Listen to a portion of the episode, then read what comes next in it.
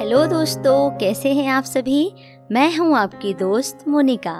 लेकर आई हूँ आपके लिए सुंदर और प्रेरणादायक कहानी। कहानी सुनने से पहले आपसे कुछ पूछना चाहती हूँ। आपको मेरे द्वारा बोली गई कहानियाँ कैसी लगती हैं, मुझे कमेंट करके ज़रूर बताएँ। यदि आप मेरी कहानी को पहली बार सुन रहे हैं तो हाँ इस पॉडकास्ट को आप फॉलो करें और अपने दोस्तों के साथ भी इसे शेयर ज़रूर करें। चलिए सुनते हैं आज की कहानी, जिसका शीर्षक है शेर और सियार। बहुत समय पहले की बात है, हिमालय के जंगलों में एक बहुत ताकतवर शेर रहता था। एक दिन उसने बारह सिंगे का शिकार किया और खाने के बाद अपनी गुफा को लौटने लगा। अभी उसने चलना शुरू ही किया था कि एक सियार उसके सामने दंडवत करता हुआ उसके गुणगान करने लगा। उसे देखकर शेर ने पूछा, अरे, तुम ये क्या कर रहे हो? हे जंगल के राजा, मैं आपका सेवक बनकर अपना जीवन धन्य करना चाहता हूँ। कृपया मुझे अपनी शरण में ले लीजिए और अपनी सेवा करने का अवसर प्रदान कीजिए, सियार बोला।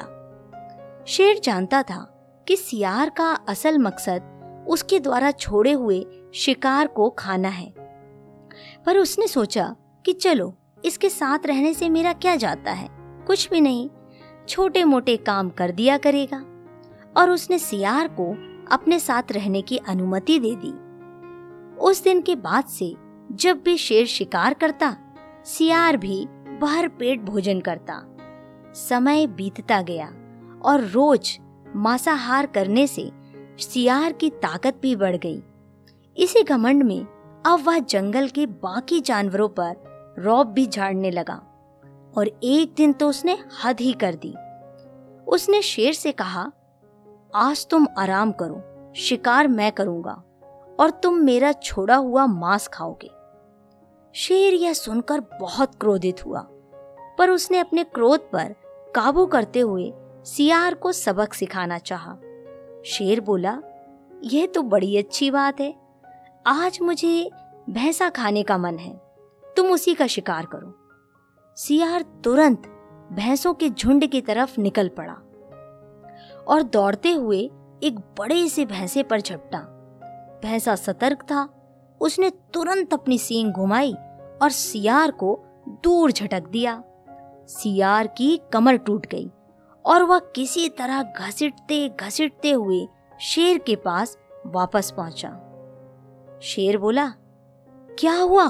भैंसा कहाँ है? हुजूर, मुझे माफ़ कर दीजिए। मैं बहक गया था और खुद को आपके बराबर समझने लगा था। सियार गिड़गिड़ाते हुए बोला, अरे मूर्ख, तेरे जैसे एहसान फरामोश का यही हश्र होता है।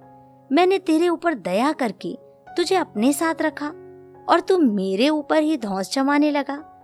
ऐसा कहते हुए शेर ने अपने एक ही प्रहार से सियार को ढेर कर दिया। प्रिय मित्रों, किसी के किए गए उपकार को भूलकर उसे ही नीचा दिखाने वाले लोगों का वही हश्र होता है जो इस कहानी में सियार का हुआ। हमें हमेशा अपनी वर्तमान योग्यताओं का सही आकलन करना चाहिए और घमंड में आकर किसी तरह का मूर्खतापूर्ण कार्य नहीं करना चाहिए। कहानी यदि पसंद आई है तो इसे लाइक करिए और कमेंट करिए। सुनते रहे कहानी मोनिका की जुबानी।